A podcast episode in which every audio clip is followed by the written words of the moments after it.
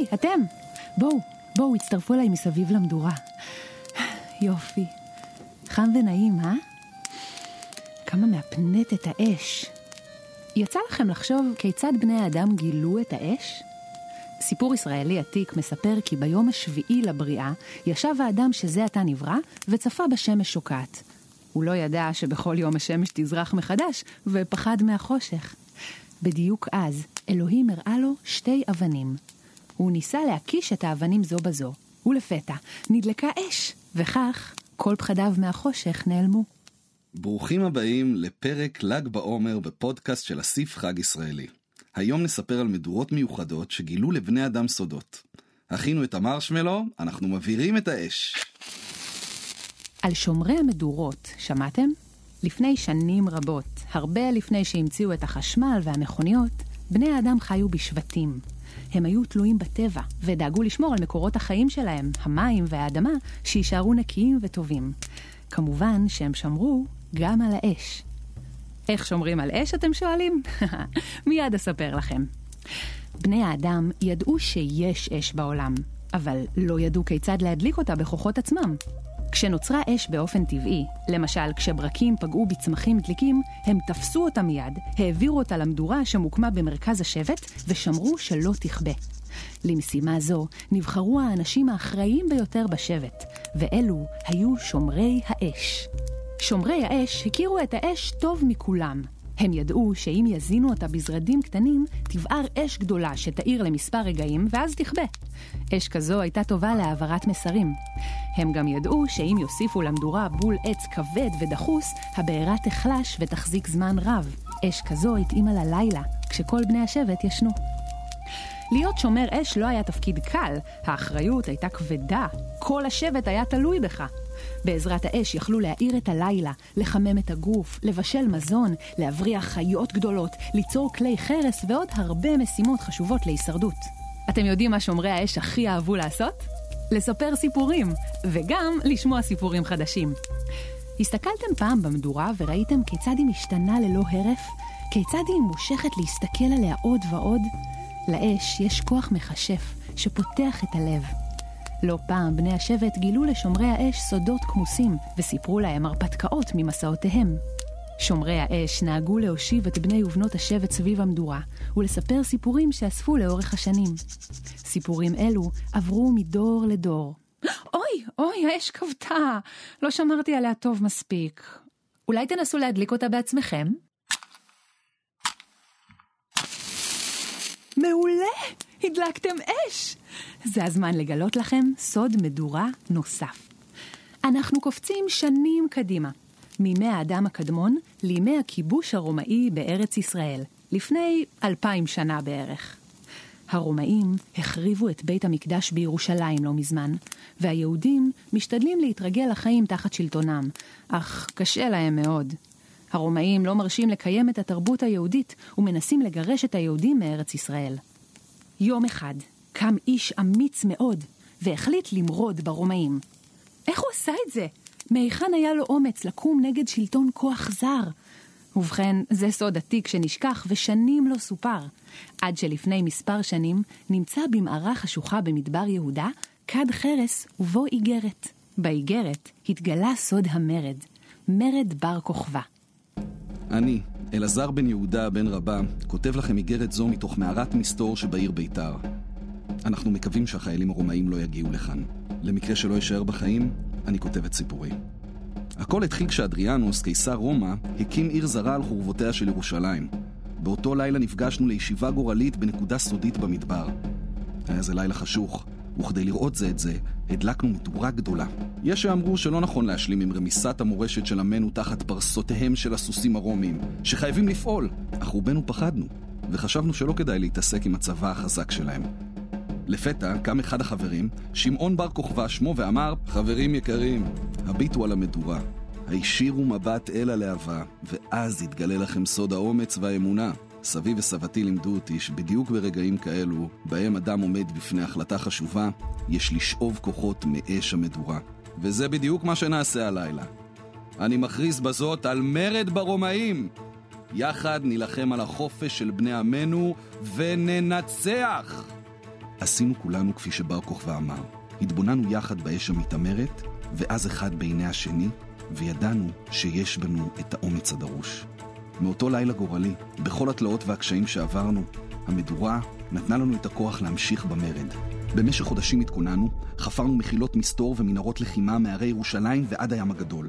מעל פני הקרקע לא היה ניתן להבחין בדבר, אך מתחת לשטח התאמנו ליום הקרב. כך עשו לוחמים נוספים בגליל ובכפרים. בלילה אחד שתכננו מראש, הדלקנו שרשרת מדורות על הערים הגבוהים ביותר בארץ. וכך כולם ידעו, ניצתה אש המרד. נחמנו באומץ. הצלחנו להרחיק את הרומאים מכפרים רבים ולהשיג עצמאות. שלוש שנים עמדנו בגבורה, עד שהרומאים חזרו עם כוח אדיר של לוחמים, סוסים ומרכבות, והביסו אותם, כפר אחר כפר, מערה אחר מערה. ברגעים אלו אני כותב לכם מהמעוז האחרון שלנו, העיר ביתר שליד ירושלים. אני חושש שאנחנו עומדים להפסיד, ולכן שולח לכם מכתב אחרון. ואתם, אחיי מן העתיד, אם תמצאו את מכתבי, זכרו את הסיפור שלנו. זכרו שלמרות שהיה קשה, המשכנו ללחום למען החופש של עמנו. זכרו שגם עליכם מוטלת האחריות ללחום למען החופש. ואם אי פעם תרגישו פחד או חשש לעשות את המעשה הנכון, הדליקו מדורה. הסתכלו בלהבה, ואני מבטיח שתמצאו את האומץ הנדרש. היו שלום, אלעזר. אום... אום, שקט, לא להפריע לי. אני מתבוננת במדורה. אוף, אני בכלל לא מרגישה אמיצה. אולי הסוד העתיק הזה לא עובד יותר. מי מדליק מדורה בימינו? אם רוצים להעביר מסר על מרד, פשוט שולחים הודעה בוואטסאפ, לא? אוי, סליחה, רגע, יש לי טלפון. הלו? סבתא?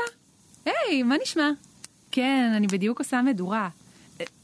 ברור שאני מספרת על מדורות הפלמ"ח. טוב, טוב, סבתא, פשוט כולם מחכים לי, אז אני חייבת לסיים, נדבר. טוב, בסדר, סבתא. טוב, ביי. ביי, סבתא, ביי. חבר'ה, מזל שסבתא שלי התקשרה, זה הזכיר לי סיפור נהדר. סבתא שלי הייתה בפלמ"ח. זה היה כשהיא עלתה לארץ בשנות ה-40 של המאה הקודמת. המדינה טרם הוקמה, ורוב היהודים לא חיו כאן. מנהיגי היישוב הבינו שצריך ללמד את העולים חקלאות והגנה עצמית. כך הוקם הפלמ"ח, פלוגות המחץ. בתחילה, הבריטים ששלטו בארץ עזרו להם, אבל בשלב מסוים הם לא אהבו את הרעיון, והפלמ"ח ירד למחתרת. תמיד שאלתי את עצמי, איך הם הסתדרו ביחד? עד שיום אחד גיליתי את הסוד. הוא היה מוצפן במכתב שסבתא שלי שלחה למשפחתה, בו סיפרה להם על ימיה הראשונים בפלמ"ח. פתרתי את הצופן. רוצים לשמוע? כן, אתם בטח יכולים כבר לנחש, גם הוא קשור במדורה. אמא ואבא היקרים, המסע לארץ עבר בשלום. על האונייה למדתי מעט עברית, וכשהגענו, הצטרפתי מיד להכשרה של הפלמ"ח. אנחנו מתאמנים בהגנה עצמית וגם עובדים בחקלאות. באימונים, כן, אבא, אני יודעת מה אתה חושב, בארץ ישראל גם נשים לוחמות. אני עדיין מתלבטת אם להיות קשרית או מקית. השבוע התאמנו בניווטים, הגשת עזרה ראשונה וזריקת רימון. היד שלי קפאה. ברגע האחרון, המפקדת שחררה את הרימון וזרקה במקומי. בנס לא קרה לנו כלום. אני אוהבת במיוחד את הערבים באימונים. מדליקים מדורה גדולה. אתם צריכים לראות את זה כדי להאמין. יהודי אנגלי יושב ליד יהודי עיראקי, שיושב ליד יהודייה רומניה, כל אחד מדבר בשפה אחרת, לובש לבוש אחר. במשך היום אנחנו שוברים את השיניים כדי לתקשר, אבל סביב המדורה זה מרגיש שכולנו יחד, כולנו שווים, כמו קסם. אחרי האוכל אנחנו מוסיפים עצים למדורה, ועם להבות האש פורצים השירים והריקודים. אמש הצטרף למדורה יגאל אלון, אחד המפקדים הבכירים בפלמ"ח. אחרי שהלך, התחיל ויכוח סוער.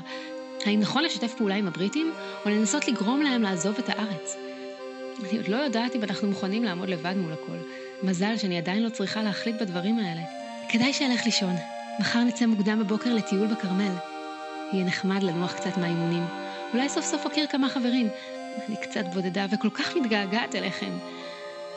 לסיום, אני מצרפת מילים של שיר חדש שלמדתי. בקשו מיוז'יק הקטן לתרגם לכם אותו. מקווה שהוא כבר למד מספיק עברית בתנועה.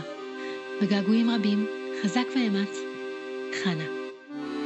הרוח נושבת קרירה, נוסיף עוד קיסם למדורה, וכך בזרועות ארגמן באש יעלה כקורבן.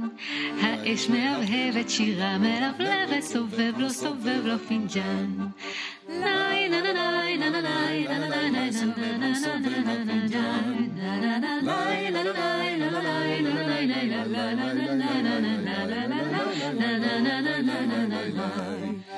מעניין האם האדם הקדמון הכין קפה על מדורה, אה? טוב, נהיה לי קריר, ונגמרו העצים. לפעמים האש מסמנת לנו גם מתי ללכת הביתה. כיף שהצטרפתם והקשבתם לסודות המדורות שלי. מדורות של ערבות הדדית, אומץ ושמחה משותפת. כזוהי האש, משלהבת ומחברת. זכרו שהאש עשויה להיות גם הורסת ומסוכנת, וצריך לדעת להשתמש בה נכון. אני סומכת עליכם.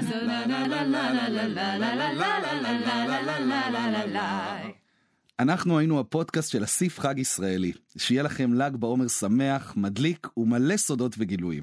לתכנים נוספים חפשו אותנו בגוגל, אסיף חג ישראלי.